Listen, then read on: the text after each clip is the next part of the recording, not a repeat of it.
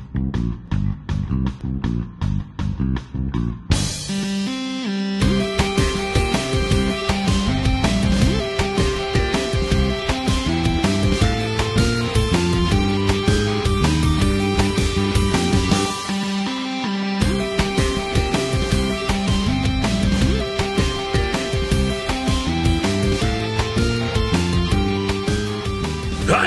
Welcome to another episode of Hibernating Canada. I'm your host, Tom, and with me, as always, are. Dan. Mike, Steve. but no Ward. so really not threw me. everybody. I gave the exact amount right time for a pause if Ward was there. Yeah, that's true, actually. It really threw me. Yeah, it's unfortunate, but uh, dude loves his overtime, I guess. So uh, we're still going to record, and we're going to be talking about something that Ward actually would have input on today. Because he's been going pretty hog wild into his Thousand Suns. Yep, that is true. At least he bought models, he's cleaning them, and he started talking about a color scheme. So, like, I'm pretty excited because Yep. we're so much further than he's been for a lot in a little while. So, um, fuck, the 40k bugs kind of got everyone. oh yeah, yeah, Mike. You're working on what three armies right now? Maybe. Yeah. Dan, you've been doing some stuff. I hear. Oh, it's the same Yeah. army. It doesn't count. No, he's got the custodes he's working on. Oh, oh, Yeah, I my, haven't, I haven't done my. much real work on the Oh, custodes yet. Like I was saying last time, I still have to figure out. You've much- done phase one of your famous plan, which is buy models. Yes, I'm really good at the buy models Dude, phase, you kick phase one's ass. but I still got to figure out how much masking tape versus sub assembly is going to be involved in uh, base coating the army. Interesting. Because all the Interesting. cloaks and stuff like that, like the cloaks are attached to the shoulder pads, and all kind. of there's some weird stuff involved on Okay. some of the models how they assemble. I ordered my bikes, um, and I'm interested to know how that goes because I kind of want to get mine done in the next. Oh, I don't know, two days, so that I can bring them to Hawaii to paint. Checks Oh. out. Yeah, yeah, but I, I can't bring my airbrush, so I got to get all the airbrush stuff laid down. So I thought the cloaks were separate pieces. Um, well, the bikers don't have much in the way of cloaks. They've got all that leather type stuff. So the shoulder pads are like, are they integrated with their like weird leather arms they've got? Um, they've got like the forearms are all leather glovey. They are wearing pants as opposed to power Yeah. armored legs, and they Yep. have a little bit of like fancy dress cloaky thing blowing in the Yep. breeze a little bit. Yep. But it's not too severe. Interesting. Okay, so might, that might be okay. Yeah, they don't have as much as say the Terminators or the Wardens or some of the other models. And those are integrated. Uh, we're totally off on a tangent immediately. I'm, I'm interested in custodes. What can I say? Okay, well, yeah, we'll, we'll get into these a little bit. Yeah. Uh, first off, they have pants, not power armor? On the bikes, on the bikes, yeah. they're literally like got their Harley leathers on their jet bikes. Are they assless chaps? Well, they're sitting down, so you so can't maybe? see really. So we're like a, it's like a 50-50 that the custodes have Oh, yeah. assless chaps. Totally. I am really excited for the. I can't wait I kind of want to reduce them to a three plus save as a result. They've got a weak spot. Yeah. Yeah, just shot in the butt with a bolt round.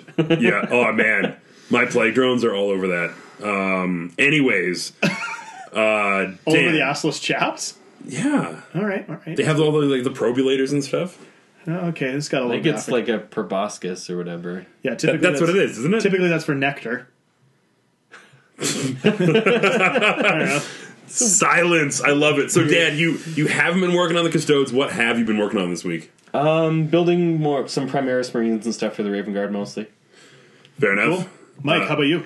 Well, well, it's only been a week since the last time we podcasted, so I've only got the base coats done on 10 Marines, two vehicles, one dreadnought, and two characters. Haven't finished anything, though. I'm not that far off from Mike. Shit. How about you, Tom? It's been six days. Come on. Um, well, I'm still same kind of thing. in my apartment primer hiatus mode, but I did build ten more plague bearers, uh, three three stands of Nurglings, and one of the feculent Gnarlmaws, as well as the Spoilpox uh, Scrivener. It's very feculent. Oh man, when I think of feculent, I think of my Gnarlmaw. Uh, has anybody Googled what that word is? That a real word? Uh, I, think they're playing off of fecundity. Sure, yeah. But Um, like he's very feculent. Is that a thing? Like, can you say that?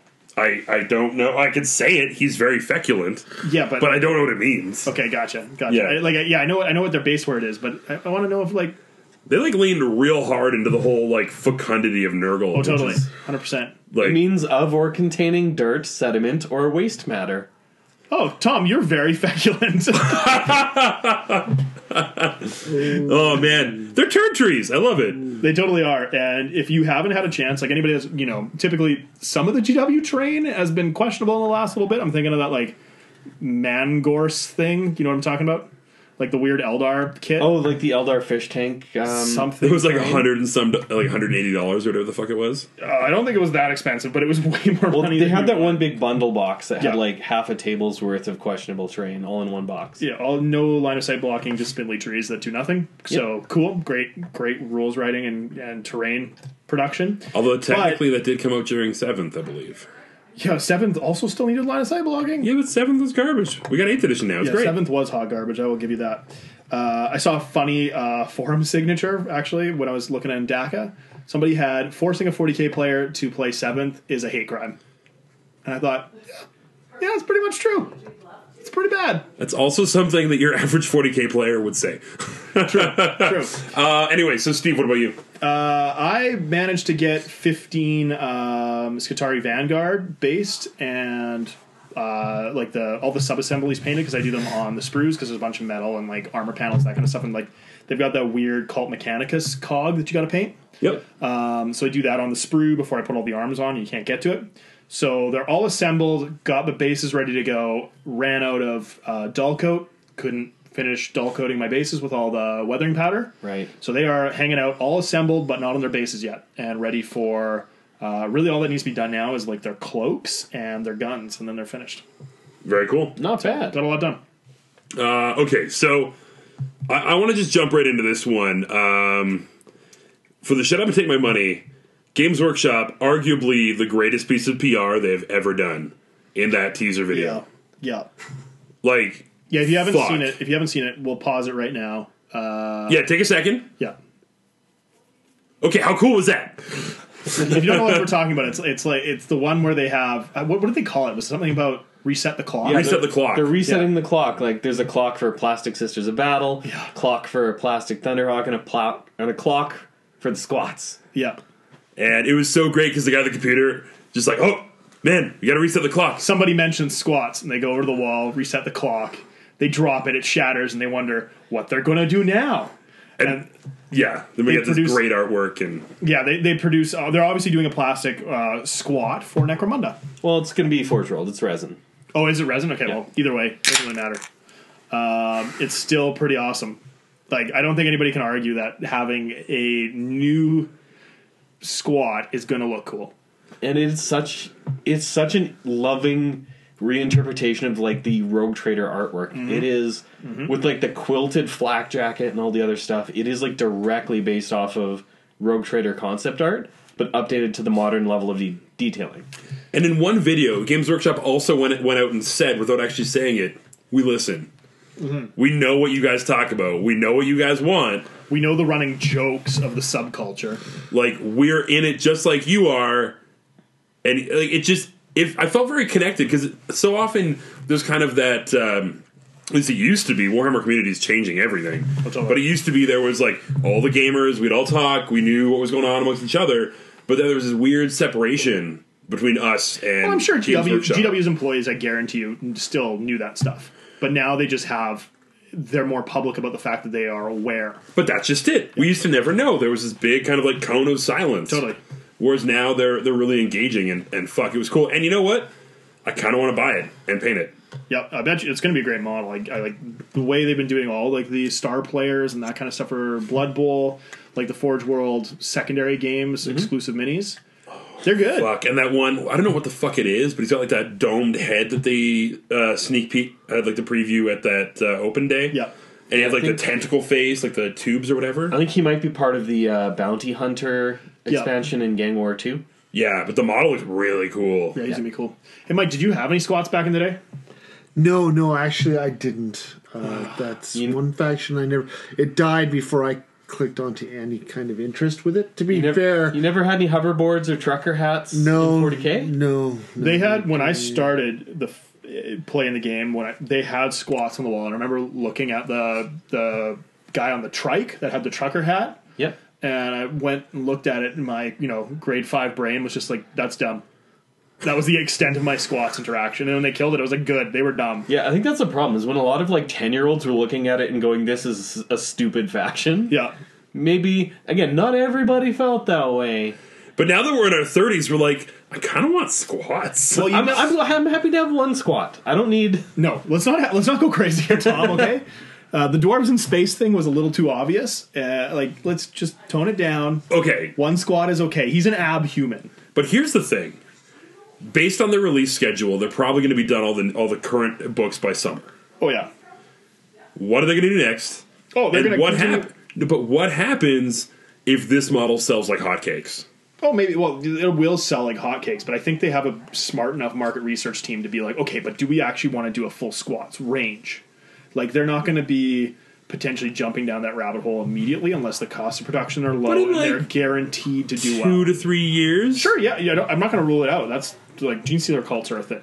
And the clock can't get turned back now. I can talk about squats as much as I want. That shit is broken. Yeah, exactly. But my point is, is they've got a lot to do, and I think the release schedule we're going to see is no more of like we reworked an entire faction here. Now wait twelve years. Like it's going to be like the Armiger, where here's your knight. It's a single new model. We're going to give you the rules in the box, and chapter approved may give you some stratagems that apply. Who knows? That and that's kind of be their model going forward until you get your new codex. But it will be incremental new units released for your army. So I don't think I I'd be okay being wrong on this one. Like I really don't give a shit. If there's a new squats army, that's cool. All I'm saying is, two years ago, which came first? Mechan- it was Mechanicus first, right? Yeah, then G- GSC. Then Gene Stealer called.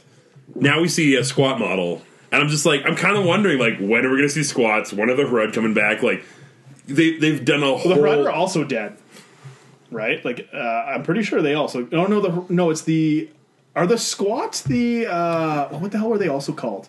They had like a uh, their own demiurge. Yeah, the demiurge or whatever. Or Were they squats? The, I don't know if they were ever uh, exactly the squats or if they were just like a parallel abhuman stunty race.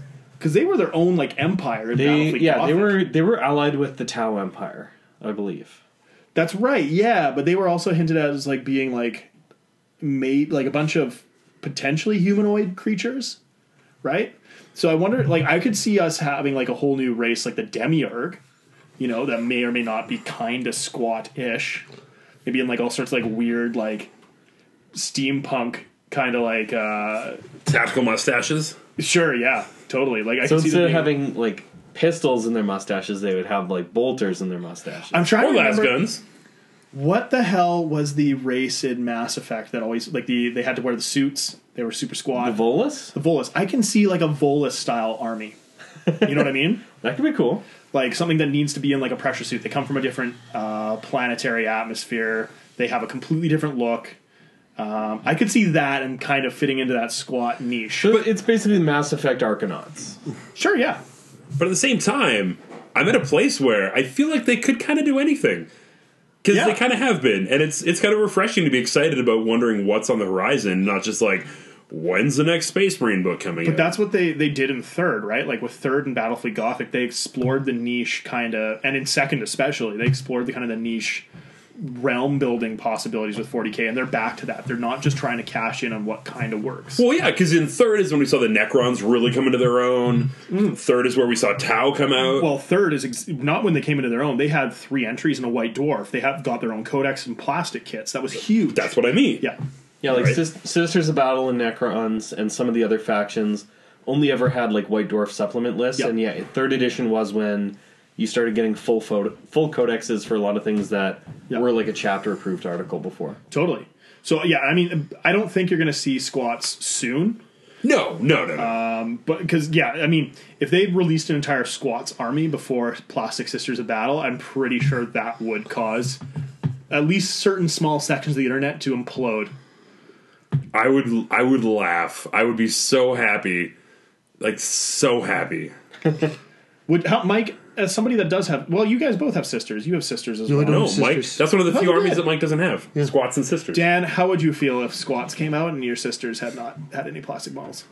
Well, I don't know. The it would be a little bit of a slap in the face to not have a full proper codex, regardless of if you have Yeah. the models or not.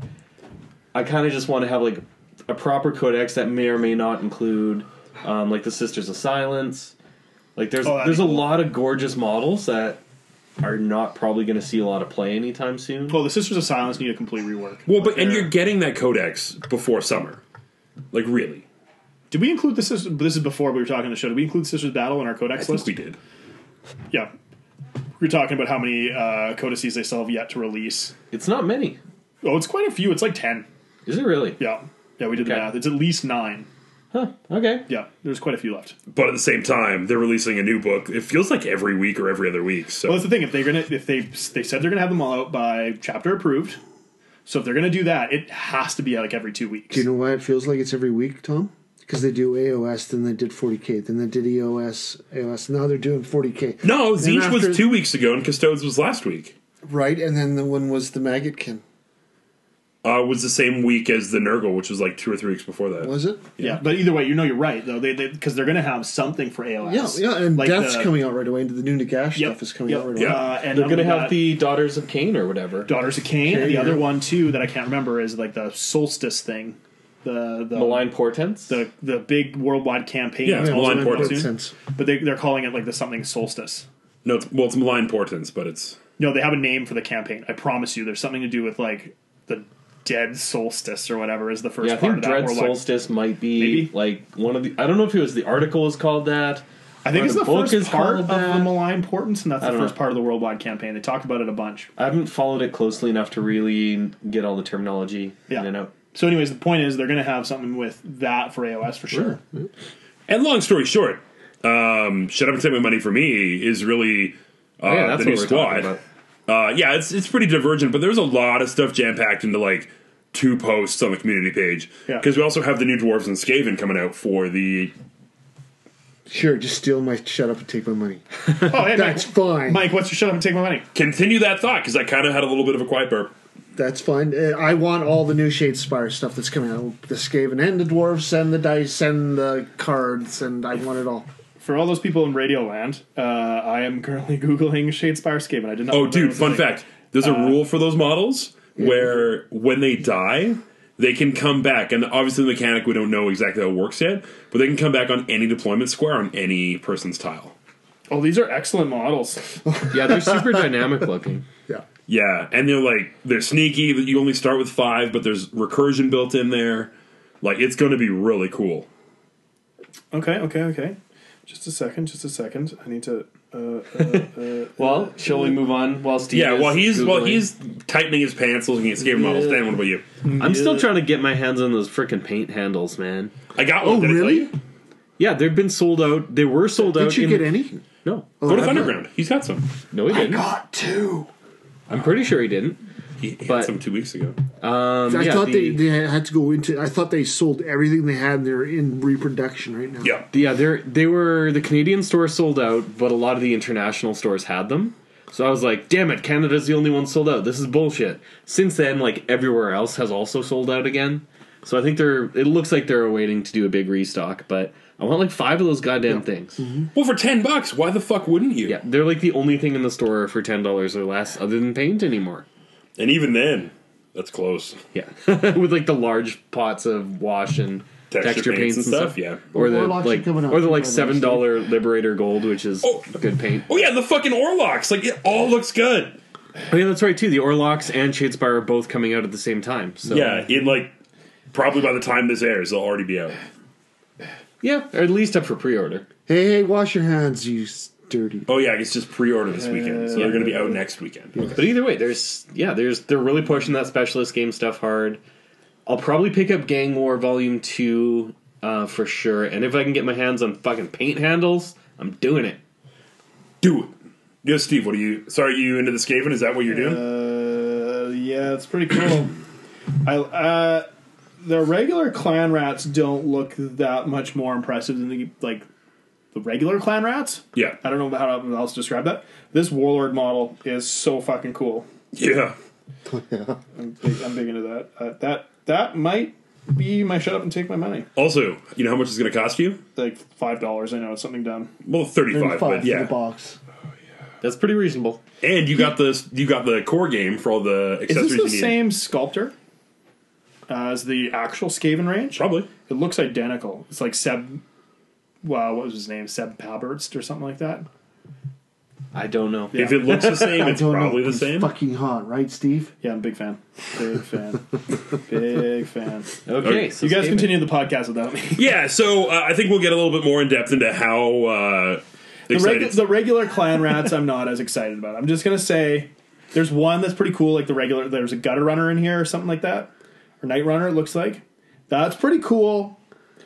Okay, and there's a dude with a flail. It's clearly a slave. That's pretty sweet. Okay, never mind. It's actually pretty and the best part is, there's two models I don't like. and you know what? You only have to pay two of them. It's like a unit of fifty. Oh, I still have plastic bags for units of 50 over there. That are like literally Ziploc bags of 50 Skaven assembled. I probably have three or four of those bags.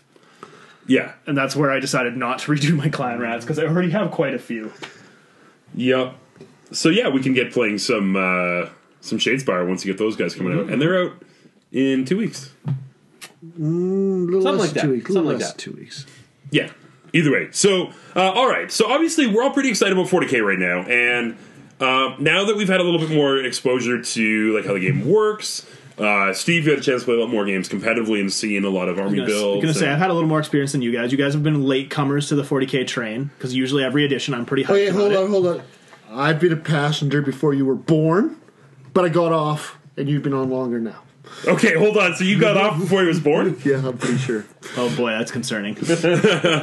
Uh, anyways, no, but like to be fair, I did actually play 40k like the day it came out. Mike and I did go to the pre like the release Yeah. event.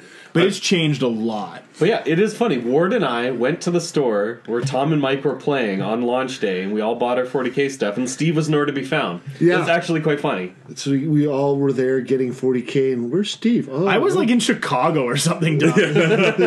Yeah, you were watching the Cubbies or something. Yeah, I don't think I was around, but yes, you guys were did beat me to the eighth edition punch. But I play a lot of games, uh, but you guys have been playing quite a bit lately. So Yeah, I've actually you know got three games in the last what like two and a half three weeks with yep, my Nurgle, yep, yep, and about to get a fourth one in after this. yep. Uh, but really, it's. Uh, I guess where do we want to start? Do you want to just like briefly talk about um, some of the interactions with uh, how? Well, I might want, might want to start uh, from if anybody's been familiar from editions three through seven, uh, and how the armies have changed. And the biggest thing that I would I would really stress is stratagems. Stratagems have completely changed the way 40k plays, and I would I would and and also by like the dogmas, so the chapter tacta, tactics, um, your uh, like Nurgle specific rules, that kind of loci stuff. The loci, yeah. I was Yeah. trying to thank you for the word Um, what I would suggest is before you even look at really like building a list, is look at your uh, dogmas, stratagems, and chapter tactics, that kind of stuff. Like make sure you sort of understand what those fundamentally do, because the big change is they're rewarding themed armies. Uh, like the game rewards you for playing uh, a very monofaction themed kind of list that has troops. Like before, it was all about whatever combos you could kind of stuff together and make sort of work with whatever glue. Uh, sort of like these a lot of these one trick pony lists. Now, like you see lists that are like, well, I need to bring six units of troops because I want a lot of command points. yeah, um, So I find it's big- it's rewarding you for taking troops and for taking structure instead of let's take everything that's just going to kill you and go. Yeah. But now you can take the structure and get the power behind Yeah, it. you well, need- formations are no longer a thing. So you can't just take this crazy powerful formation like a um, I can't even think of what it was. The one with- Skyhammer? Skyhammer. Thank you. I was going to point to my Imperial Fist that I built uh, to abuse that exact formation. You cannot play that. You need troops. There's not a single um, outside of super heavy and flyer detachments that you can play without troops. Even the patrol requires at least one unit. So that's sort of the big thing to sort of shift your thinking from. If you've been playing seventh, sixth, and even back further, you need to think about your army as a whole and its cohesiveness. and back to your point on command points, is there such an integral part of getting the most out of your army? And you know what? If you want, you can go with an army that doesn't have any troops, but you're not going to have the command points because if you're looking at a battalion versus a um, whatever the fuck, Well, the spearhead. spor- spearhead. Spearhead, yeah, you're going to get one command point for a spearhead, and I guess I should say there are uh, two detachments, three detachments that allow you to t- not take troops, but they only give you one command point. Yeah. So you can take a spearhead, a vanguard, or an outrider, uh, which either Or the you- Supreme Command. Supreme Command, but the Supreme Command, all you know, at the same time, doesn't even have the option for taking troops. Like it's it's very specific, and it's one of the ways to get a Lord of War on your list, which is a little different. Um, and I actually, that's, this is we're a little bit off on a tangent, but the point is, you're going to see battalions, you're going to see brigades because they're the only way to get three command points, really, Yep. uh, three or more. Yeah, and you get, you know, you look at it and they've built it into the mechanics of how the armies work. So it used to be demons would readily summon and deep strike and everything else. In the current edition, if you want to get any use out of that, you need command points. Yeah, totally. I need two command points to deep strike in a large unit of demons. Yeah, so you have to take Nurglings. You can't just take the Demon Prince flying circuits. Uh, I mean, you could. That's not entirely true. Like the thing is, they also made sure that you could. They didn't invalidate any existing lists. So if you did have the Demon Prince flying circus uh, thing going on, you can still take the Supreme Commands. Um, so and again, like the Skyham people that have the Skyhammer faction, right, or or uh, formation, they need to get one unit of troops in an HQ, and it's playable again. And the biggest difference is that typically a lot of those formations where you're just taking nothing but great shit Yeah. give you fewer command points. So it's kind of kind of like this internal balance where if you're taking these troops who are maybe not going to have the same offensive output as uh, three heavy supports, Yeah. uh, but you're getting those command points, so it's inherently balancing things out in a way Yeah. that they've never had before. your troops buff your cool shit. They make your army flexible, uh, which is kind of what troops should do, right? and they win you the game on scenario. Yep. Like troops, it just they It's- make everything better. It seems like a less confusing drop zone. In that Yeah. you want all the cool shit, but you still like you still have to have your basic troops. You still have to be able to hold your objectives. You still need to jump through those hoops to get your command points to make all your cool shit function properly. well, I think Mike and I have had this conversation more than a few times. Where I we I think I can I don't know if I'm speaking for you, but I think Drop Zone has the best uh, army building system. Yes, for balance and everything. But the problem is, is it's a little tricky. To It's get opaque. that- I was going to say it's the most complex. Yes, but it, it, it does balance it out. Like you can still go for your one trick pony, but that's just it. It's going to be one trick, and just about any tournament you go to, Somebody's going to one you. scenario is going to Yeah. mess you up because you can't do that. What because you haven't balanced it out, and that's the thing is, is you're not going to get all wins with a one trick pony in drop zone. Totally. Yeah, and 40k is is I would agree with your point, Dan, that 40k's list building is is very much like drop zones uh, in terms of its style. It's just simpler. So, anyways, now that we kind of got like the philosophy, or at least what I kind of think their philosophy is, uh, uh, out of the way, what has what has been your opinion of of list building in eighth? Well, I gotta say, like, without getting into specifics, because that'll be our next topic, it, it has felt a lot more to me like the list you build ladder or matters a little bit less now than how you're using it. Like, if you take something that seems reasonable, mm-hmm. it'll probably be reasonable. Like, you don't have to read up on all of the little nuance of all these different things to get a functional army anymore. You take. Uh, I think your point though looks reasonable because I think you do have to read up on the nuances uh, if you're not really sure what looks reasonable. Like if you're new to 40k and you just buy a bunch of Space Marines, um, and some of them are Blood Angels and some of them are Space Wolves because they're all Space Marines, right? Yeah, okay. That's so not gonna work. For a veteran player, if you're taking a list, You a battle force ar- battle force army, which we used to joke about, like oh you bought a battle force army, that guy's going to be a you know he's going to lose every game. That's not bad now. It looks reasonable. yeah, like it's kind of that you've got twice as many troop models as you have elite models, and you have twice as many elite models as you have characters and vehicles. Yep, and maybe one or two big things that are centerpieces. And like, yeah, then something else because you think it's cool. Yep, that's not And- bad. That's just how it works. Yep, And totally. it works fairly reasonably. You don't have to. You really don't have to put the thought. Especially, I think this is the biggest thing for me. The keywords are fantastic. Mm-hmm. So, if you just stick to a group of keywords, you're probably not going to fuck up. yeah, See, I think Tom, you might have a little bit of a different point of view playing mono god demons. Totally. Because My like, first you- games were were orcs though.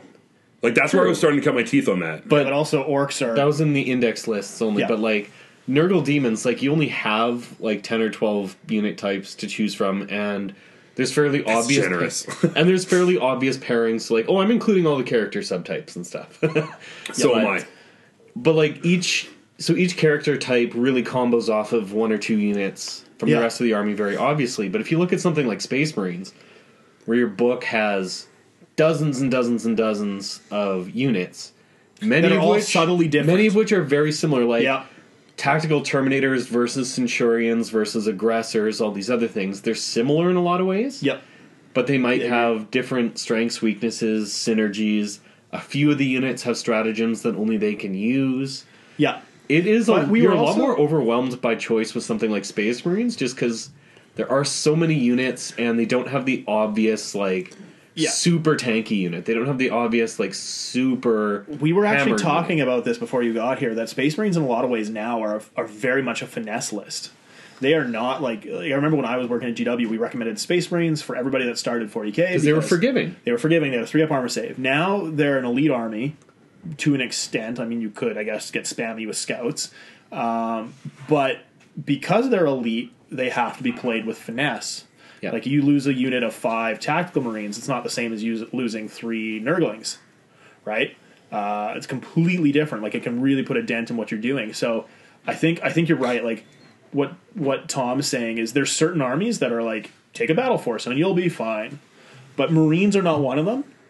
Yeah, just because they have so many choices in that book. But at the that- same time, I don't think that's necessarily the, the the point of it. Like I think Admech and Tyranids and like a lot of the more um I guess like Admech have quite a few units. You can really take anything and still play a mid tier game. You're not going to get waxed. Like the battle force for Admech right now, uh, or what the getting get started box. Yep. Excellent, absolutely excellent. You could buy four of those and have a pretty darn good army. Same for the orcs. Like you Yep. get a Deff Dread, you get a unit of boys, Yep. you get some knobs and a pain boss. Yep. That's great. I don't think you're going to win Las Vegas Open. With No, but that's because you're not bringing uh, Ynnari or whatever the. Yeah, exactly. But You don't have at least thirty Dark Reapers, so you don't stand. Oh, a you know that Dark Reapers are not going to survive chapter approved unscathed. Yeah, they're going to be seeing that one. Yeah, I think that uh, unmodified to hit forever thing might be going away. Yeah, I also think that Space Marines are probably a unique example because their codex is almost the same size as the fucking rule book. Yeah, Like you look at the the Chaos Marine book is is kind of in that par- ballpark, but if you're playing like uh, Tzeentch or or Death Guard, I imagine Blood Angels are probably fairly similar, where they have a much more restricted list than. uh, no, It's it's not much smaller. No. They don't have Centurions, and that's about the only thing they're missing from the Space Marine Codex. yeah, they have basically the same army plus Death Company and Sanguinary Guard. Uh, they might not have a Thunderfire cannon. Can't remember if they have Thunderfire cannons. Okay, I- so I Space vaguely- Marines have too many fucking choices. Yeah, It's Blood, really- Angels are, Blood Angels are huge, and that's the thing though is with Blood Angels now it's like you probably want to take a unit of Sanguinary Guard, maybe ten of them. You probably want to take a unit of twenty Death Company because the stratagems allow you to use them one per turn, and you want to make them uh, efficient on a single unit. Like you don't want to have multiple MSU style uh, Death Company uh, units, right? Yeah, you want MSU in a lot of ways with troops to get your command points, but And with your your, big with your big elite units, you Yeah. want fewer so that you can combo them with abilities and stratagems and stuff more efficiently. But that's the thing, though. Like what I'm talking about with the Blood Angels list is you want a large unit of Death Company, probably like ten to fifteen. Yeah. Lots of units of tactical marines, lots of units of scouts, and that's a really good list. And to me, that looks like a Blood Angels army. Like that Maybe doesn't a look- ball predator. Yeah, the, like the ball predator with the overcharged engines with the flamethrower is excellent. It's a great choice. Uh, a, a A blood Angels captain under the Black Rage, you can spend the stratagem to make him Death Company, which is super cool. Uh, you can do that per game. So you can be like, this this game, my captain's fallen to the Black Rage. He's lost his marbles, and now he's an absolute murder machine, which is really cool. Yeah, 'cause I and think- super fluffy. I think he loses one of his abilities, but like he might lose his like reroll to hit aura. Something like that. But you gain, yeah, you gain the like feel no pain, You and gain the, the feel no pain and attack extra or attack. whatever. Yeah. Yeah, you gain all that other cool stuff. That that's kind of neat. I like that. I Yeah. still hate Blood Angels. Can't, can't, can't stand them. Just PTSD from third. Yes, the Rhino Rush. I, oh. Oh man, yeah. Uh, no, but that's the thing. Like, you take an army. You're right. Like, to a veteran player that sort of knows the fluff, you take an army that fits the fluff. It will be middling at worst, really. Yeah. Whereas, like, honestly, I, I can't remember how much we've talked about this. This might be overkill, but every edition since fourth, I've made an army out of the models that I own, and we've played a game, and it's every trash. time it's been garbage. Yeah, hot garbage. Like complete hot garbage, where you're like, if I want to play with the toys that I already have owned, like owned and have painted, You need to paint I- another six demon princes, and then we can start playing a game. I, I have to redo the entire army. And it's rock paper scissors. At that point in time, I have no way of dealing with six demon princes, and I need to Yeah. redo my entire army. And it was never like I had a way of dealing with it. Now, like, okay, you got six flying demon princes. You have no way of doing any cool stratagems, and I have ways of dealing with you probably once per turn, and we're going to fight each other to a stalemate. And why would you do that where you can have a more flexible army that looks cooler and is more themed? Yeah, man. It, and you, you know, you're right. I probably do have a little bit of a biased opinion with like the army I've been playing the last handful of games, but and but yes, the orcs were indexed, but I don't think you're out to lunch though. Like that's the entire point. Is armies should look like what GW takes photos of in their codexes. That's what people ty- typically build towards. And if that's straight garbage in the competitive scene, that's not going to help them out as a company. yeah, So, so I mean, if that's what they're promoting and that's what their marketing materials are going towards, they need to sort of also make that okay. So to kind of like roll it over into like a little bit more personally, um, like talking about some of the army projects that we're working on, I think this segues beautifully because like for me, the main core of my army that I that I'm playing with right now is three get started boxes. Yep, yep. I have my ad mech as two get started boxes. Admittedly, I only painted up one of the tech priests or tech priest dominuses, but still. But you also have Belisarius Cawl, like it's Yeah, he's basically a Dominus too. yeah, Yeah. Um, and like I imagine if they had a get started box for the custodes, Well, there's only like four units in the entire army, so there wouldn't be much point. Hey, you got venerable land raiders. You have more. That's than that. true. There's land raiders and contemptor dreads. Land raiders and contemptors, the troops, the elite troops, the elite terminators, the captain, the jet bikes. the like six, Captain the Jet like Bike. six different kinds of guy with the flag. Yeah, Yeah. the Vexillas. okay, you so got that- at least a dozen. but like if you were to just say like fuck it and bought one of each box on release, Which I did. like that seems bad. like it's gonna be a good core to your army. Well, Like, you're you're gonna, gonna have to flush it out from there. you're but gonna need three units of custodes for your troops because you're gonna want because they are they are CP heavy like Yes. crazy. So I probably need to buy one more box so I can have three units of three. Yep, yep for your troops at minimum. Uh, the jet bikes unit of those probably Yeah. a jet bike captain. I saw a guy walk into the store and buy four boxes of jet bikes. So jet bikes are going to be a thing. Oh, they're excellent. People are all over the jet bikes. Well, they're absolutely. I mean, yeah. The thing about the custodes is they're not going to be great at clearing hordes. You know what's great at clearing hordes? Hurricane bolts. bolters that hit on a two. They hit on a two. oh fuck me! Yeah, because they're Is all that twelve shots per bike? uh, his rapid fire is six, so twelve shots per bike, hitting on twos, probably with a reroll because I'm guessing you're going to have a captain near him. Yeah, the captains have a reroll to hit aura. Yeah, Reroll to hit or reroll ones. Reroll Well, one. hit but on you hit on twos. twos. So Fair enough. your entire your entire army is two plus two plus for weapon skill, ballistic skill. Yeah, And your So- buff is a reroll ones. Yeah, Fucking great. I love it. it's fine. Don't worry but about you're it. also going to have like most of the people that are building like two thousand point lists are like, I have eighteen models. Oh, abs- absolutely, and as they should. That's the way custodes should be. But your basic custodian has a better stat line than my captain, Yep.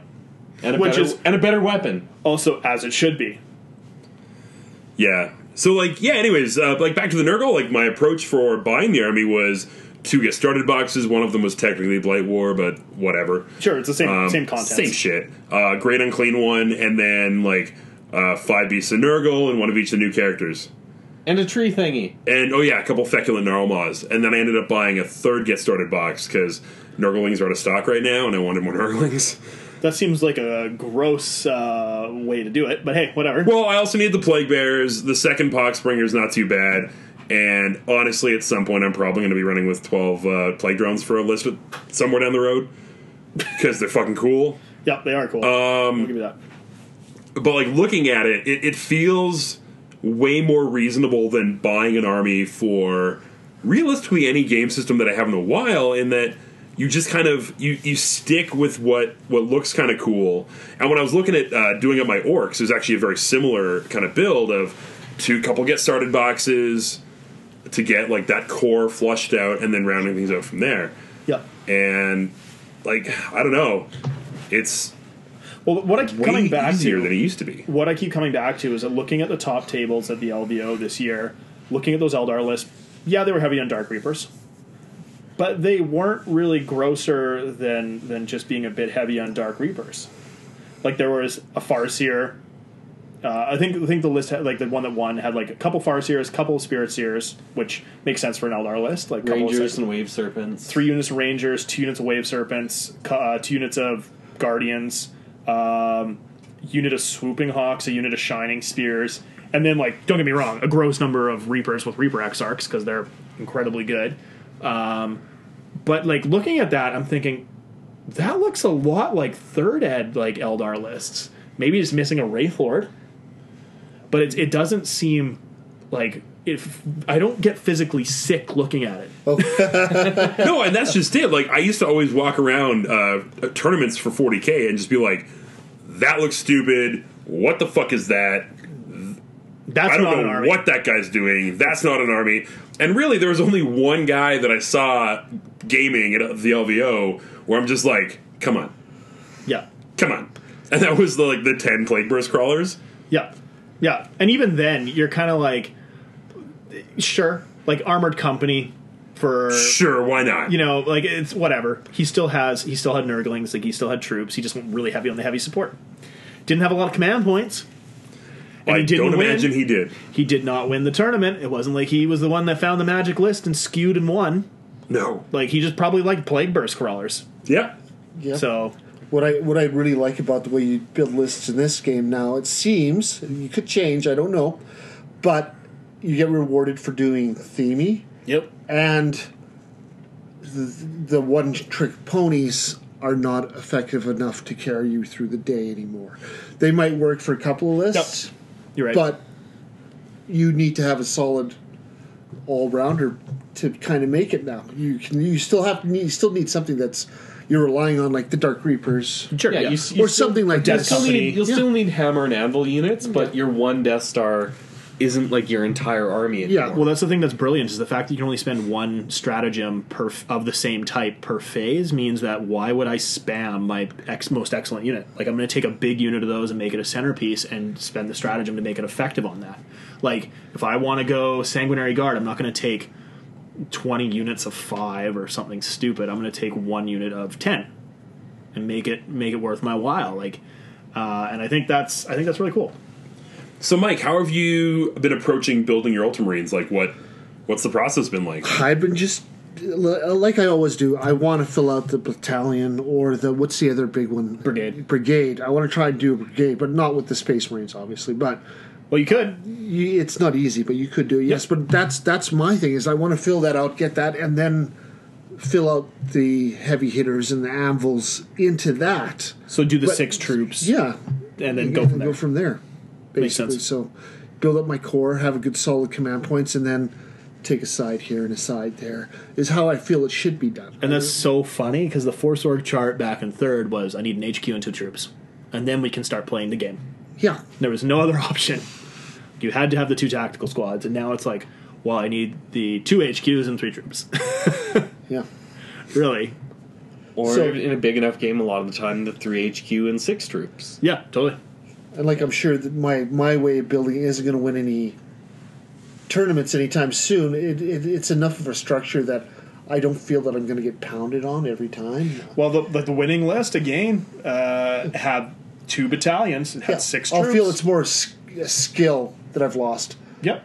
for Burr. Not the list I brought, but the skill I didn't have is what's going to cause me to lose. But what's what's interesting about current 40k that I find though is that I don't think you'll really have lost that much skill because the scenarios that they've written are much more similar to other games that we've been playing.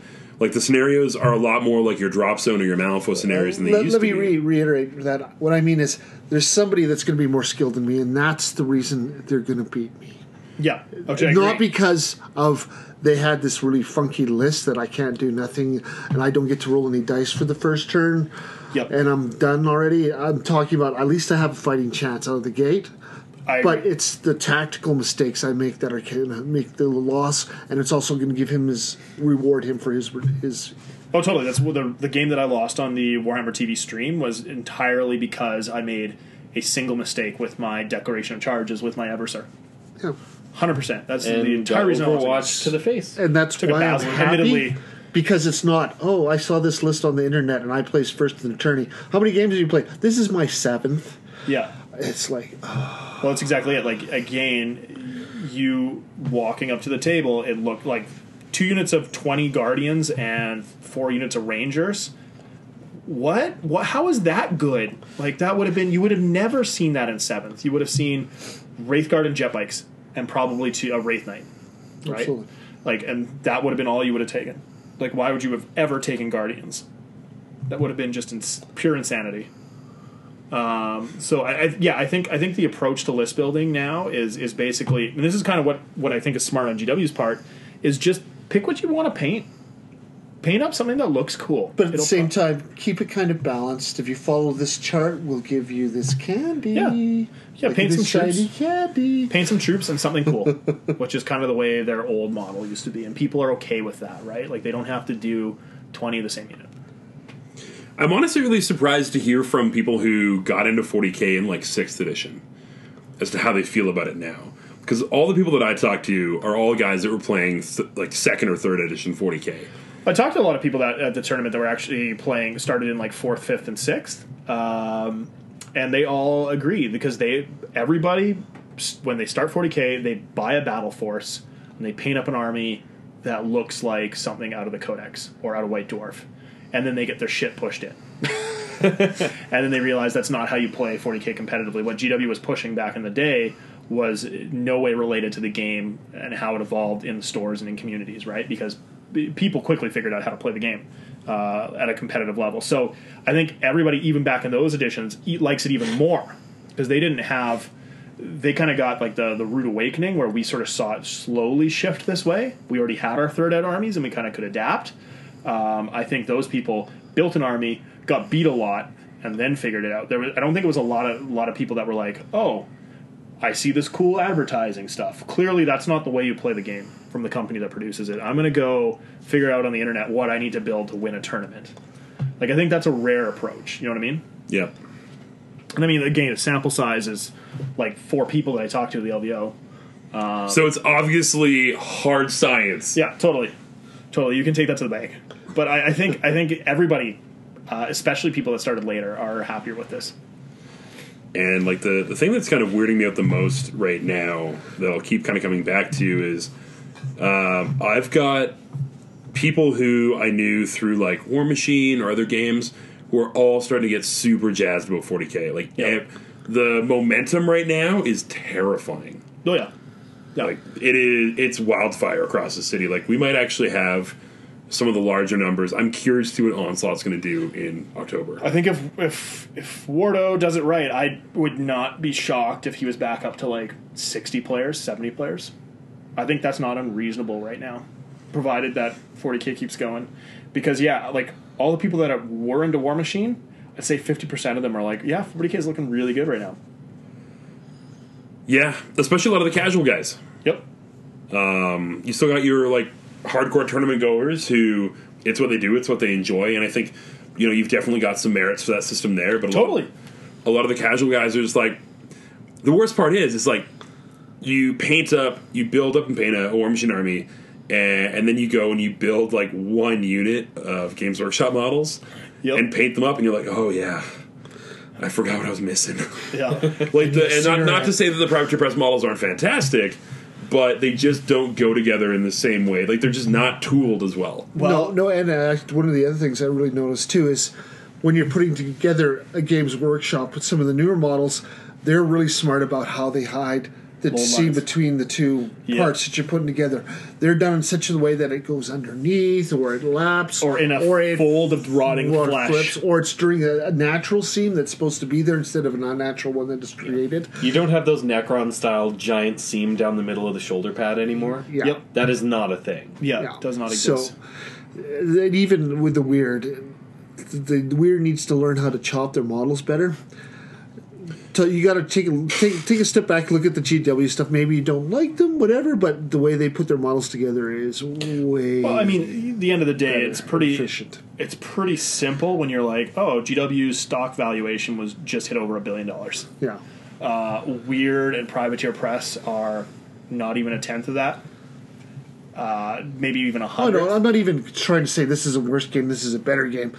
GW has, has got the experience. They've They've got got, the the resources. resources. Yes, which is They've got the experience. This is this is why they're good at this. But I mean, it's it's times like this where you should maybe stop, take a look at it, and say, "Oh, how did they put that together? Oh, hey, that's pretty smart." Yeah, well, they invested, uh, you know, five hundred thousand dollars into a kit, um, where you know that Okay, might the, might be not affordable, but it's still you still can't hurt you to look at the kit and see how they do it. And I was going to say that might be the gross revenue of your entire game system, yeah, right? Like, like uh, which is which is ridiculous when you think about like think about how many Space Marines are sold, right? Like the tactical Marine kit, that kit alone probably grosses more than most game systems do. Yeah, maybe not anymore after Primaris are out, but like Yeah. pretty close. Yeah, totally, right? Uh, anyways, so uh, do you guys have anything else to say on like army building. army building now that we've totally migrated away from army Uh, building? I will say, uh, Battle Scribe. Oh yeah, grab Battle Scribe, uh, use it. Um, pay attention to the match play stuff. Like this is getting a little bit more down into the details, but I do think um, list building only matters if you're worried about match play rules. Which, in my opinion, once you start getting out of like the you know training wheels type games, you really want to be doing the match play stuff because otherwise you're not really playing the same fair game. Yeah, No. playing with playing with power level and um, like the ruses and the sudden victories or Yeah, whatever yeah. they call them. Those games are like they're They're kind of interesting once in a while, but they're pure shenanigans. Oh, totally, and I that's So- that's totally fine. And to be fair, you have to be good friends, and your friend has to be trying to make it balance because it's so easy to overweigh.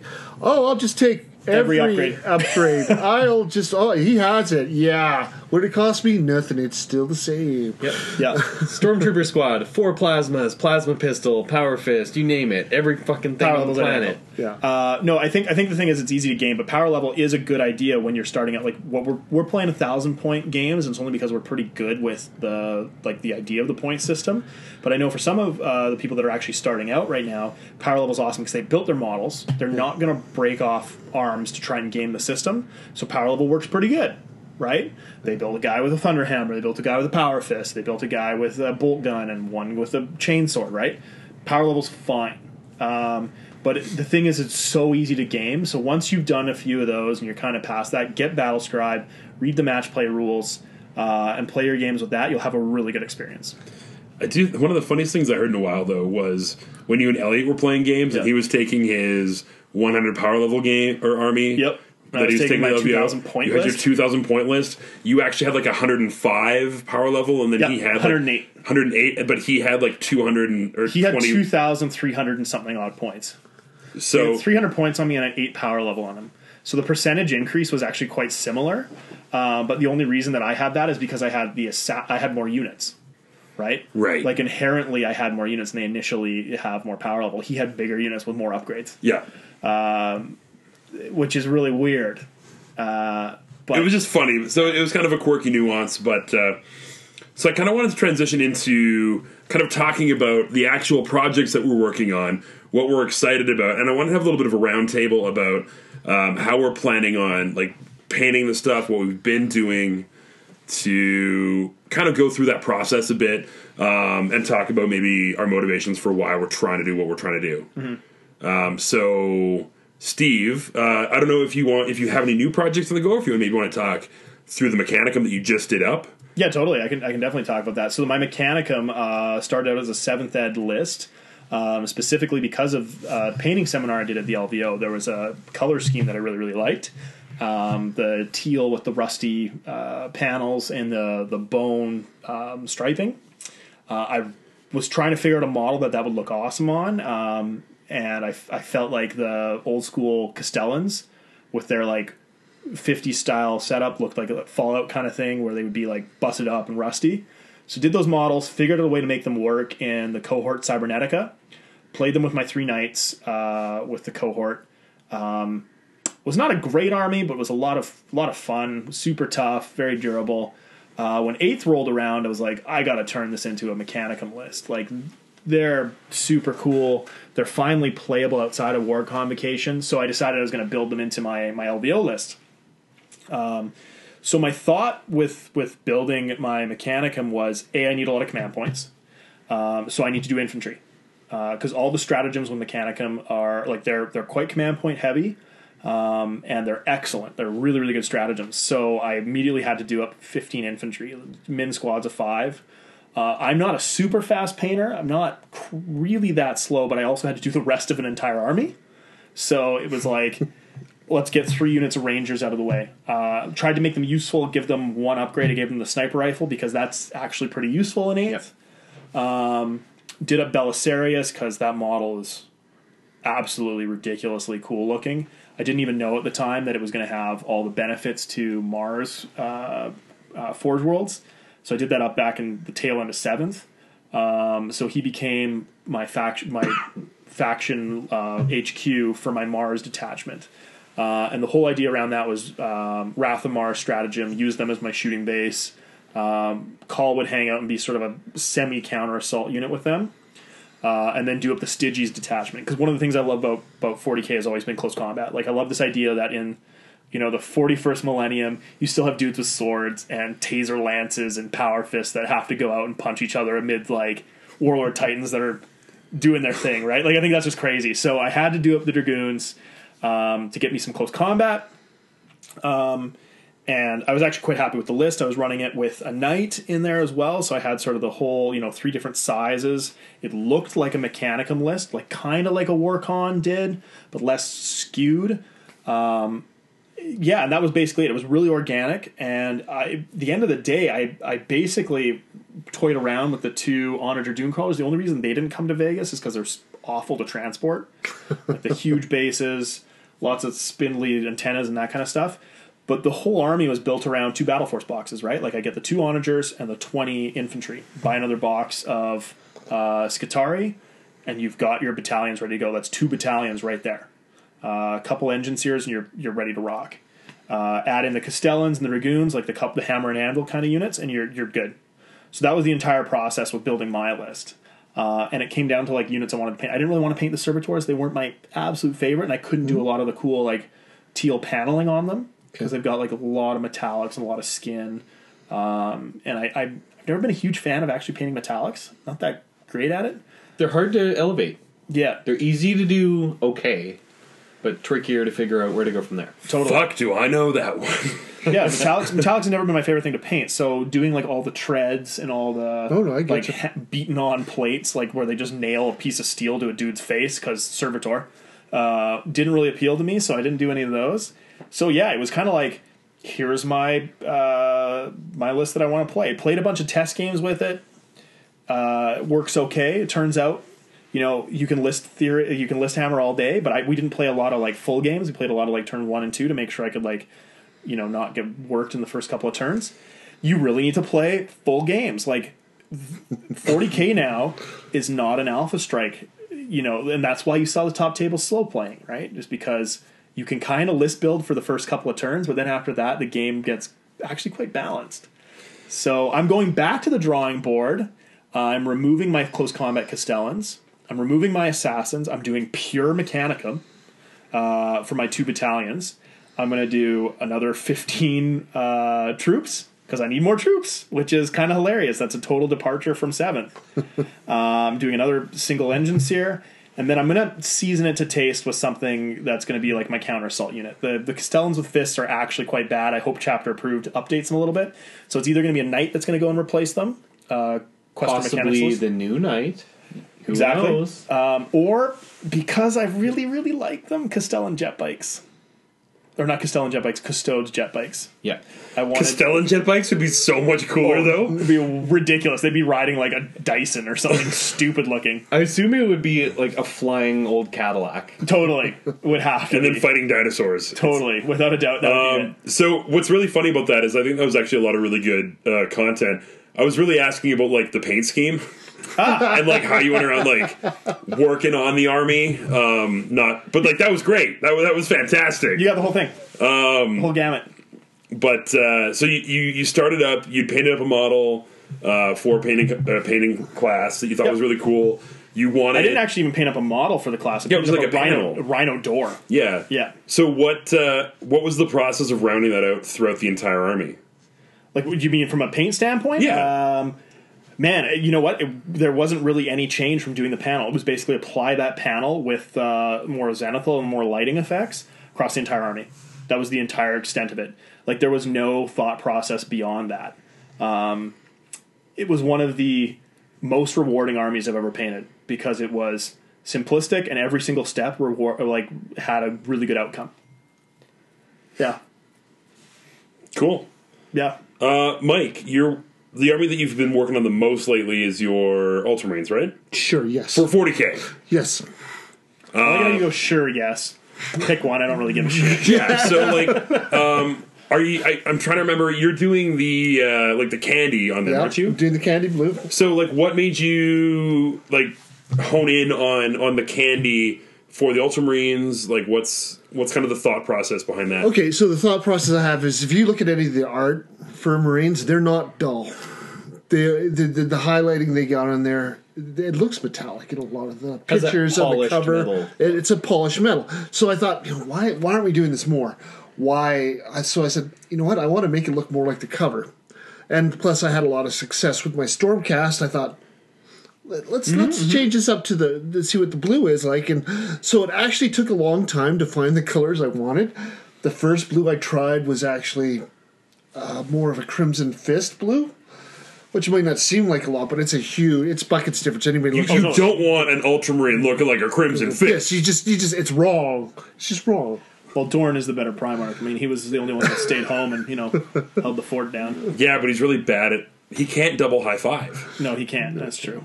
If they, anyways, if he is you set the point. And comes back. the other thing i see had to they do with search fist. is the red on the helmets. Uh, the ghost tints doesn't really do justice because you have to do it in gold and then do an orange. It's more of an orange than a red.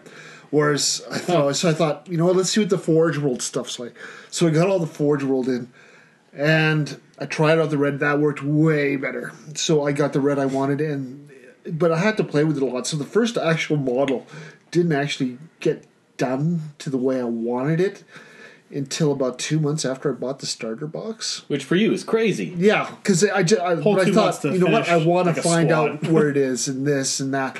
But once you get the colors, for me, it's a lot easier. You just bang, put all the experience you've had from the previous candy, add on to that a little bit, more highs, more lows on your highlighting. And you're type thing. talking before the candy goes on. Oh fire, yeah, right? it's all like it doesn't look like it once you do it all the time, but you have to do a lot of shading, a lot of blending, a lot of highlights, uh, not edge, but all the other stuff to get it to look the way it does on the cover art and everything else to get the right zen- uh, the right lighting effect. So when the light hits it, bang, it's going to look like that. So you're going to know the light source is at point A and it's hitting the model here.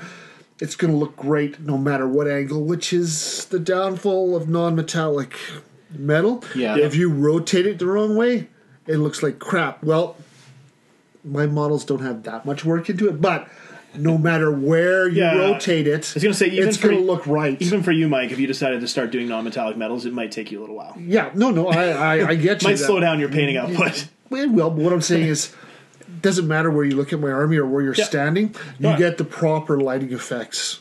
I have to agree with you. Like, I think always doing like the flat color schemes. A lot of times that um, the Ultramarines washed out bluey purple is kind of a bit boring. You know what I mean? Yeah, Like that, the typical. The, sometimes it gets that purpley tinge to it, depending on the batch of paint. Uh, I've seen a lot of like the photos of the Ultramarines of like Studio Army, which I think is also probably a little bit UV colored at this point in time too. Like just being out in the light all the It's time. It's possible they've been bleached a little bit. Yeah, they look a little bit dull. That model, because I'm pretty sure you're talking about the one on, oh, maybe not here, the one on the main rulebook, where it's got like that very on the back of the main rulebook. It's got that crazy shine. It's got the red tint to it. yeah, yeah, yeah, like That- that. That's that's the, the that's ki- kind that's of what kind you're of trying to what, what I'm good. But anyways, in the picture art, it looks like it's metallic, and Yeah, that's what I wanted to go for. I thought, you know what, this is going to work perfect for Marines. How many different sets of colored armor I can pick? It's like, I want to do blue. I've also never done a different. blue army. So I thought, bang. the thing I like are about it is perfect. it's different. Yeah. Well, it's different. I don't. And even it's and to really be care. fair, it's, different. also a little cheaty in the presentation because it's got a lot of, a lot of bang and a lot of oomph when you look at it at first well, time. that's the thing. It's different. yeah. it's different. It's fun. Um, I like that you're you're talking about how you you really force the like the extra shades and highlights Yeah. before the candy because one of the things I, I see a lot of the time when guys are doing candy coats on stuff is they just they don't do that enough. No, and then it just it looks very plain, and you lose depth and shape. But I also really don't like the fact that yours is like pure gloss. Like I, I, I like the fact that yours is not pure gloss. Yeah, no, I tone it down with the dull coat too. Yeah, it looks more like a satin metallic. Yeah, which afterwards, is but which it is the still thing. I think if it was like shiny, like you- like your your Stormcast a little more shiny. in My my opinion. no, not anymore. In the beginning they were, Okay. but they're They've been not. dulled down quite They've a been bit. dulled which down. I think works for Stormcast is what I was going to say because they got the fantasy thing going on. Like Yeah. you you know you can kind of get away with however you want to paint them. I think with Ultramarines, if they were like that crazy shiny, everyone would kind of be like, oh, okay. And there's also the element of if you want to take pictures of these models and they are oh, head to toe head to toe glossy candy coat metallics. Oh, You can't take a picture of that. Your camera just gets Yeah. It's like where's the yeah, edges? for the record, Yeah, talk when you about see my, knights. stuff in person, it looks way better than the picture because it's so hard to take a picture. Yeah, no, I know. I, I It have is a so so hard. I have a couple of knights that are full candy Yeah, coat. and they look really they look awesome in person. But as soon as you try to get it in a picture, because of the metallic and the sh- and the shine, it just nope nope that that doesn't look like that. No, that's why does it look like that? I kind of hate the candy effect of my knights uh, now. So um, Seriously, like I just it's kind of it's dropped off. what are you doing for the basing? Oh, I'm using the the the um, Mechanicum bases, Sector Mechanicus bases? bases, Yeah.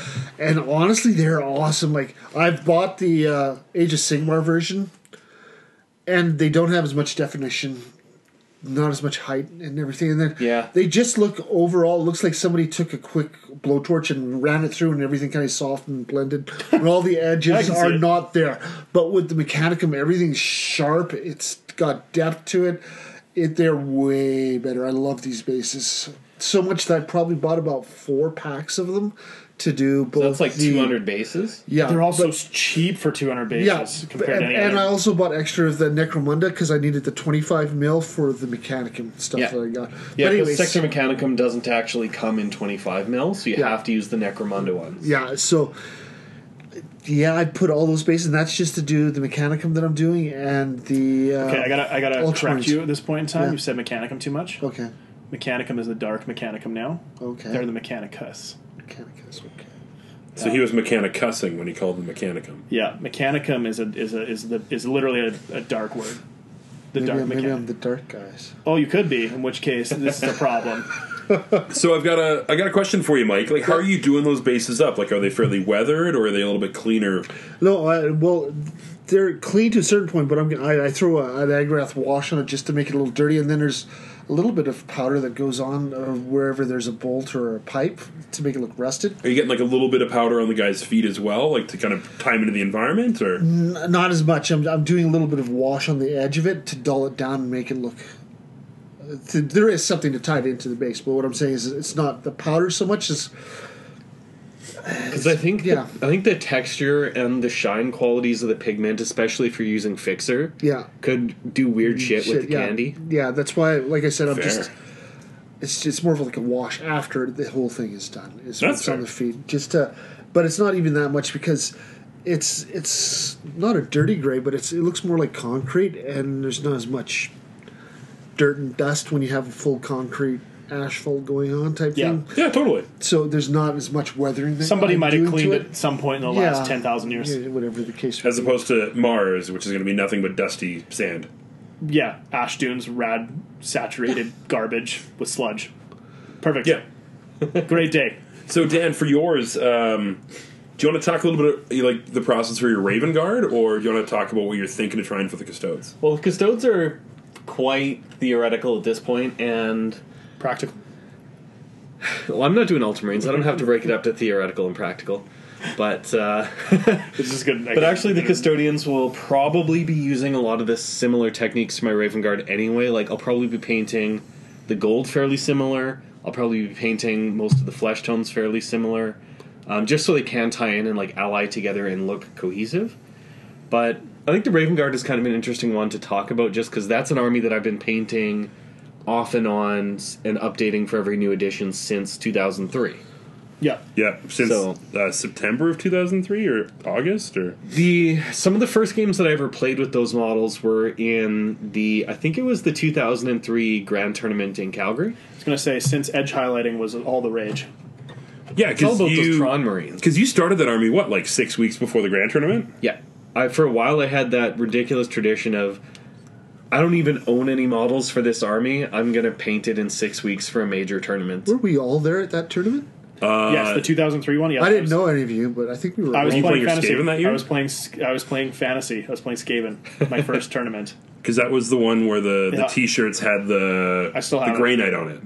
No, that was 2004. They were- No, that was you're They were the white T-shirts. They weren't the. They were the white ones. T-shirts. They That were was the the- one you where guys you are brought your thinking towel. 2002. You brought your towel. Yeah, So we so we were not at the same one. You were at 2002. We were at 2003. I was also at 2003. I was at 2003 as well. Okay. yeah. Because I can just guarantee you, it was the Grey Knight with the, with the Yeah, gold armor. too. That was 2003. Because I was not at 2002, Okay. and 2004 was a conflict.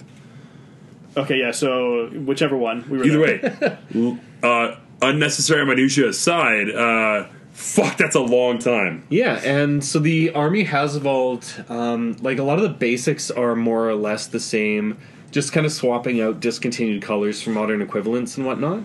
Right. But like the armor is a very sharp, very precise edge highlight, like three color progression over black, but it's highlighting through the blues into like the old blue gray, shadow gray. What I was gonna say is like back in the day, edge highlighting was the thing you did on every edge. Like it was kind Yes. of the whole shtick. And the you took first- it to a different level because yours was by far the cleanest edge highlights, and you had different tones in your in your edge highlights. It was kind of like the first time I was like, oh, you can make that look not weird. Yeah, because the at the time Black Templars were a very common um, army that a lot of people were playing. Yep, I was. So they had black that was highlighted with like Codex Gray. They had white that was shaded with Fortress Gray, and they had a little bit of red details. or if you mean you, you dry brush your black with gray, and, and it Yeah, just looks great. It's a great look. But uh, so there were so many, there were so many of those Black Templars armies, and I didn't want to have that same color tone to them. yeah, So for the Raven Guard, I did. I, I did highlight the uh, the black through like at the time it was Regal Blue, Enchanted Blue, and Shadow Gray. yeah. Uh, nowadays, it would be um, P3 colors for the first two. It's Exile Blue and Cygnar Highlight. And then the third color, I actually have about a half dozen pots of Shadow Gray. Oh wow. Because the current ones, the Space Wolf colors, um, which are equivalent to Shadow Gray in air quotes, like there's lighter ones and there's darker ones, but there isn't really a Shadow Gray. Yeah, and shadow gray had a little bit of blue in it, anyways. Yeah. Yeah. And so there isn't really a perfect match for it anymore, but like I do have like five or six pots of the Shadow Gray. Oh, I know the number of pots I went through dry brushing terrain, and now I'm kind of like, what the fuck was I thinking? that was a great color. all, yeah. great color. But um, so yeah, there. So the basics are still the same for that. the The white is like a cool white. Um, it's using a lot of those Space Wolfy style grays um, as well to sort of tie it all together. But then the metallics and some of the other details are really where all the contrast comes into the army. Yeah. So like they have the red eye lenses, the red on the um, on the purity seals, which add a lot of spot colors. Whenever there's heraldry, uh, black, white, and red are the colors that I use. But in that case, I use a flatter gray um, for highlighting the black rather than the blue black of the armor plates. Yeah, so it doesn't interact with the, the white as much. Yeah, so it uh, you don't get like weird you don't get weird combinations there. It just keeps keeps that a little bit more monochrome for the red to stand out. Yeah.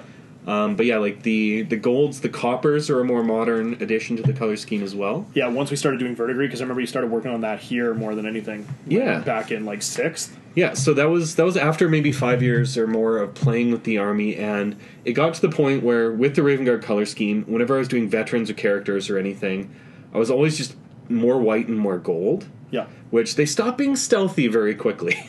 Yeah. At that point, like they get very garish very quickly, and I was the first place to, you really did the copper was on the bikes, wasn't it? Like I think the car? Terminators were the very first ones. Uh, on the Because Crux. the Terminators had the Crux Terminatus, like the big thing on the shoulder, which done up in gold was way too garish for That makes sense. for uh, Raven Guard. that makes sense. And because Terminator armor is ancient and irreplaceable and all the rest of it, it made sense to me to have that more uh, like um, that more tarnished, coppery, bronzy color. It makes them look a little bit older without, um, and it you can also two tone like some of the areas that had a lot of uh, the Crux Terminatus or other details.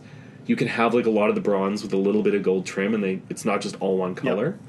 So the Terminators were the I think the ones from the Black Reach set, and they Oh, were yeah. the, they were the first ones that I started playing around with a lot more of the copper. So now the copper is sort of the the color that I mix in a lot more for like veterans, for a little bit more of the characters. Um, just as a way to get a little bit more of that color variety without overpowering any other part of the scheme. Yeah.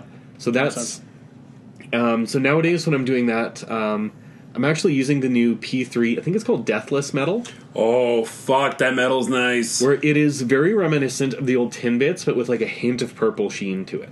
Interesting. And Interesting. so like, like I used to I used to use a purple wash on my um, as part of my process for the bronze and copper anyway. Yeah. So I'm using that, dry brushing it with uh, GW Balthazar Gold, which is like old brazen brass. Yep. Not a gold. Fun fact. Yeah, it's it's kind of like your base coat for gold. Yeah.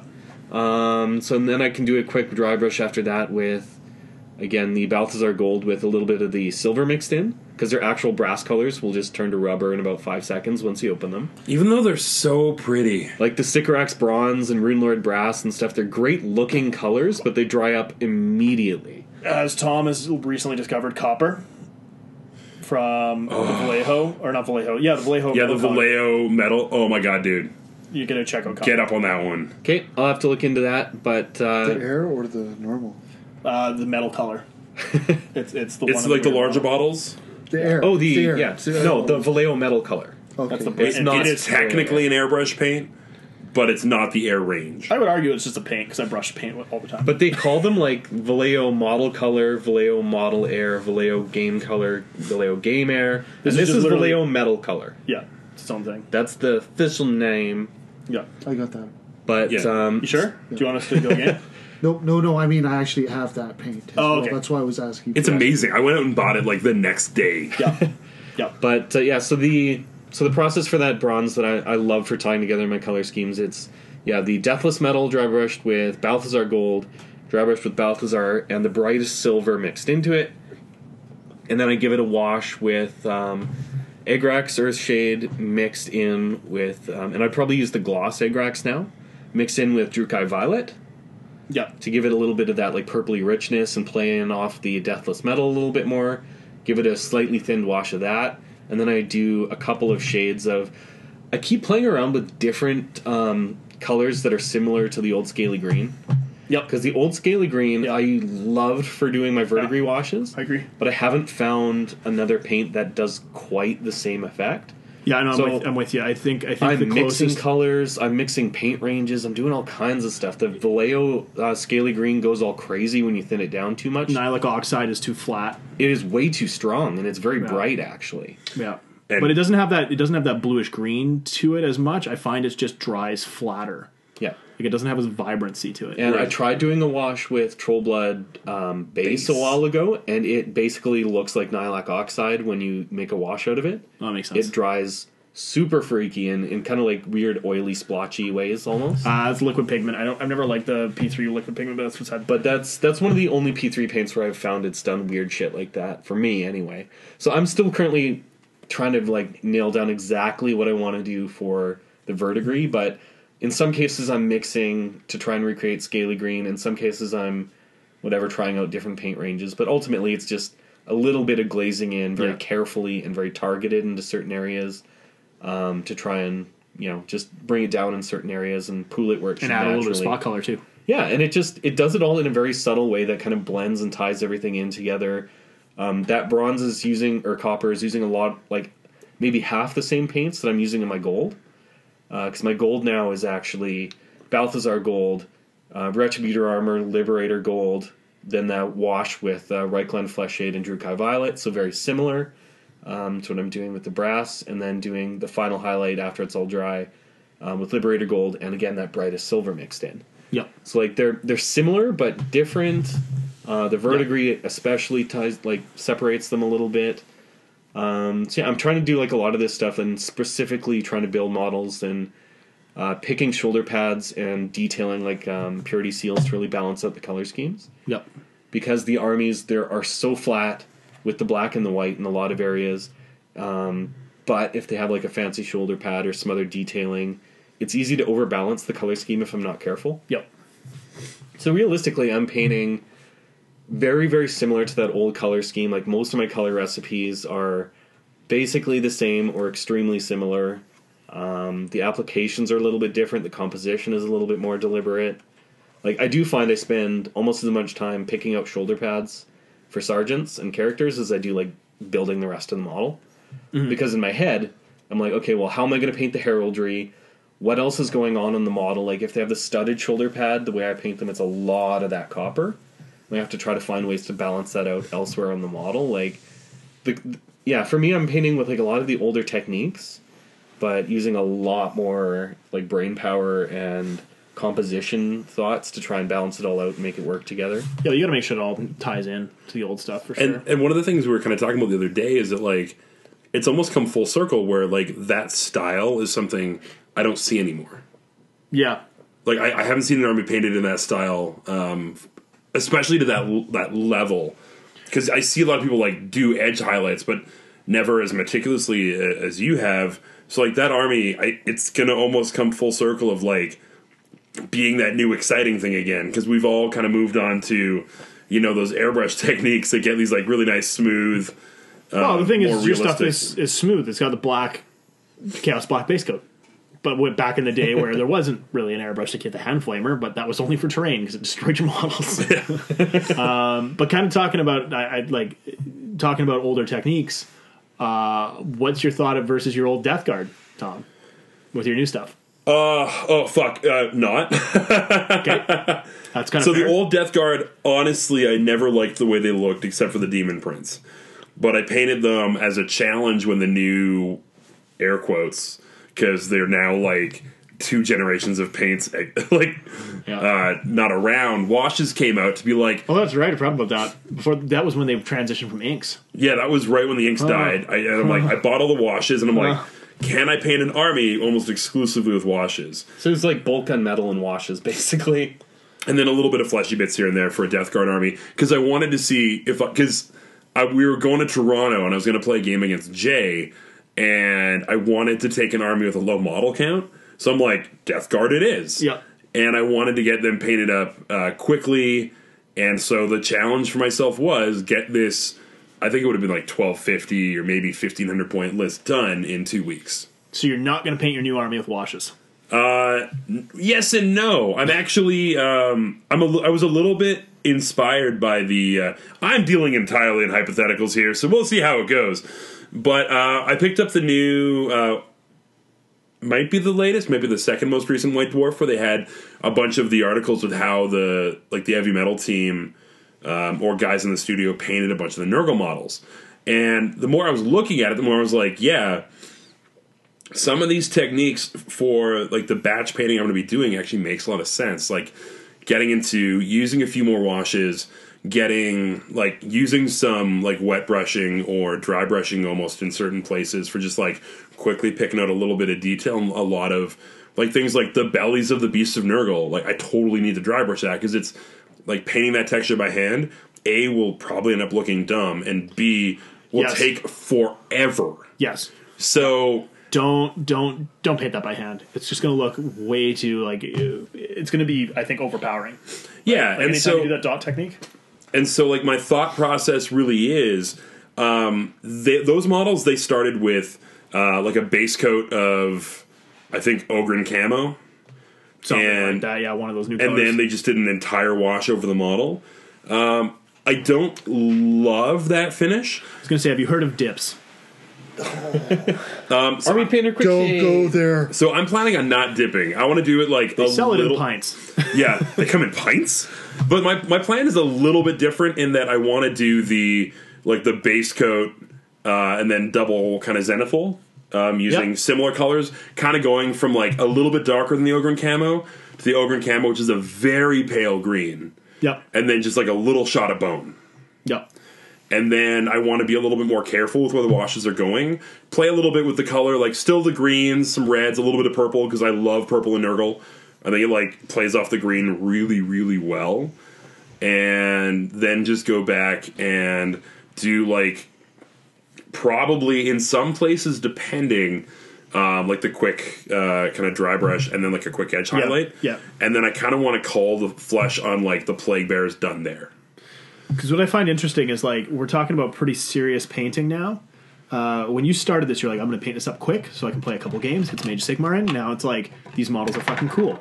I actually want to paint these pretty. Just gra- Mike, just grab the fucking model. Ma- yeah, you're making noise anyways. It's fine. Although, Mike's, like, Mike's looking at a greater demon right now. although that being said, like that process is really not that complicated, right? Like I'm just No, it's a couple quick airbrushes, some manual shading, which But is probably what I was going to say though is like if there's one army that you could literally dip and get away with, it's probably Nurgle. If there's an army that should be dipped in shit, it's Nurgle. Exactly. yeah, Nurgle demons especially. But like I feel they're just really cool models. it's still going to be a pretty quick process because the one thing that I'm going to be um, the reality of these models is that the my game plan is fairly light for the flesh. So that any like gore or filth effects that I end up doing Yeah. will have a fairly stark. I also really like that that general paint scheme where you've got like the green model and then like the bleach bone like belly, like where it's a whiter front. You know what I mean? Yeah. Uh, like I quite like that that contrast. I like it even on like Leman Russ tanks where they do like the camo green with like the the, the bleach bone accents. Yeah. I think that looks great on on pretty much anything. And so ultimately, a lot of the stuff is going to come down to playing with uh, like the guts. I'm going to do pretty much straight up like they did in the article um, from GW, where it was I think Cadian flesh tone, whichever like their mid tone flesh is, Yeah, And then, like- Kazarkin or something. Kislev. Keslev? Kislev, Sure. and then like a highlight on that with uh, some lighter color. And then the wash of a 50-50 mix of Carroburg crimson and blood for the blood god. Yep, yep. That makes perfect sense. It's easy, quick. Um, but I kind of want to. The main plan is that I want to like manually shade in and add for some color interest lots of like the the new pinks that Games Workshop has, like the pink horror. Yep. Um, the screamer. Maybe I think the screamer pink might be the one that's a little bit light. But uh, Point is, those are excellent paints. If you're looking for for pinks, they finally have a good range again. Yeah, they have way more pinks and purples than they ever did before. Yeah. so is good. ultimately, I'm not looking to try and make super clean looking models. I'm looking for trying to get as much color. you should try and use Dan's style with these. Yeah, no, but my my Laser sharp edge highlights on flash. my plan for these guys is color interest. Yep, Right. totally, which is the way it should be. and I think that um, on the the plague bears it'll be fairly subtle. The But flies on the wings. Holy crap! You can play with a lot of color. so the there. plan for the wings, I think, is probably the color shift paints. The green stuff world Oh, yeah, iridescence. yeah, that would be cool. I think that's kind of the plan there because I want something that really makes. Um, if we're thinking about things like what can I do to make a unit stand out, like try something where you're playing not only with color but texture as well. Totally. and it'll have a little bit more of that gloss sheen. Totally. It'll have a little bit like moving the models. They'll have that very insect wing. Well, I was going to say one of the more interesting units of uh, plague drones I've seen is where somebody did like a straight up airbrush black to bleach bone fade across the wings, which looks kind of weird and a little bit off putting. But the wings are supposed to look a little weird and off putting, right? Yeah. Like just playing with like that complete lack of light reflection, like just a flat matte black through like a, a glowing sort of center. Tried to make it look a little bit transparent. Like they're obviously not transparent. Trying to make it look like a fly's wing is going to be tough. And if you can kind of give that hint of what you're trying to get at, that's going to be pretty impressive. and that's where I feel the color shift is going to come in. Totally. Yep. Um, the only other thing that I'm a little bit torn on right now. Uh, oh, sorry, I should say the bases are pretty simple. Um, they're mostly just going to be sand with some slate. Um, but what I want to do is add a lot more of those like flower tufts. oh yeah. and, Get the Garden gra- of Nurgle going on. Because it's the Garden of Nurgle, and then have like little bits of gore on a few of them here and there, like trying to make them a little bit sickly. Well, what you need to do, like the the um, Horticulous Slimux, uh, where he's got that little flower pot that's got like the full on Mario flame flower. You know what I'm talking Yeah. about? It's got the teeth and everything. That kind of flower is what you want. Something that looks like a flower but weird. well, so there's kind of my thought is actually like just those secret weapon tufts, Yeah. because like the flower tufts, because they look really cool. And they're small enough you don't have to do the detail to, Yeah, to make 'em look- exactly. Yeah. Um, but then I think behind um, Horticulous, there's like um, the Vallejo technical of like the weathering effects paints. yep. Uh, I picked up both colors of slime. Be aware they're very shiny. Very Oh, very shiny. dude. It's going to be the snail trail. That's perfect. Perfect. I use them on my Mechanicum and they are gloss. Yeah. My Mechanicus. Sorry, I corrected myself. Ooh. I can't even look at you right now. I know. but other than that, uh, the only You thing I'm, know better. That was heresy. only thing I'm a little bit torn on right now is if I do the weapons copper, yeah. it's not going to have that contrast of if I did the Onyx Black. Oh, to- yeah, I see what you mean. Like, do the onyx black with the gloss, make it look like the like. I probably volcanic wouldn't glass. do with a gloss, to be honest, because I'm not a super huge fan. Well, if you're gonna do the obsidian glass, demonic, like weird met- or material, you'd. Pro- I think you should probably do glass. I'm not a huge fan of that either, but I think just doing it flat black would look unfinished. And I do think having the the textural qualities for the army is going to be where you're getting a lot of the contrast, Yeah. like the flatter skin tones versus the the slime and the gore, and um, like a sheen on them on some of the glassy weapons. So maybe That I think dull also- versus shiny. I, I, think, you can go with the crazy rust, like almost like the demonic style rust, like not even a natural rust. Go because that's going to be a, a complete like if you're looking at a color wheel, which I'm kind of picturing in my head, I'm fairly certain like that sort of flatter green type colors is almost exactly off the like one of the tries is is an orange. yeah, well, pure blue would go into the orange, but yeah, it'll be reddish, Yeah. but like still. So that was kind of my other thought was going super rusty weapons, where and how I've actually been doing that lately. That's been really fun. Is paint and brown smash on like bright orange and brown rust color paints. Yep. and then just a quick little dry brush with the Vallejo metallics. Yep, yep. and work. it would be fast. It looked pretty good, but anyways, that's kind of where my thought process is at. Um, you know, we'll see what happens. I am so excited that I get to fucking prime these guys this weekend Yep. because all I've been doing is building models and playing games last little while, and I feel bad that I've been having Mm. zero progress on painting. Oh, They're I a little love gray. playing. I love playing against the Gray Tide. So it's it's been unfortunate, and I got You could paint them like Tide Pods. He said Tide, so I immediately thought Tide Pods. That's that. That'd that be a ship, sweet color scheme. that ship has sailed. And on that note, Yeah, that episode done. uh, so uh, I, I thought that was actually really fun. Um, talking about all the different armies like that. If you guys liked that kind of conversation, let us know. Um, we've done a lot of different armies and had a lot of different approaches for them. So if you guys have any questions, feel free to post questions on the Facebook page. We should be having. Uh, no, Mike's already had some progress. Obviously, Steve's stuff's been up there. Dan's. Hopefully, I can get some painted don't photos think up I've for you actually guys. had any of my stuff up, but I've been doing. I got to get some. There haven't been photos. proper photos of your Mechanicum yet. Yeah, your which I've got. world famous uh, second at LBO Mechanicus. Yeah, Mechanicus? Mechanism. Mechanica, uh, Mechanicus. Mechanism. Sure, let's just call them the mechanisms. The It'll be fine. mechanisms. It'll be fine. Uh, anyways, hopefully I'll get some stuff actually with paint on it in the next uh, week or two, and then I'll not be that guy playing with unpainted models because I kind of feel like a goober. So, Hey, whatever. but I'm still playing 40k, which is kind of sweet. Yeah, they're based, Yeah, so it's kind of like It- painted. yeah, right. Basically. Until next time, though. This has been another episode of Hobby Date in Canada. I'm Tom. I'm Dan. Mike? And I'm Steve. Uh, I guess paint your models, unlike me. Oh fuck. Uh, play some games and have fun. We'll talk to you next time.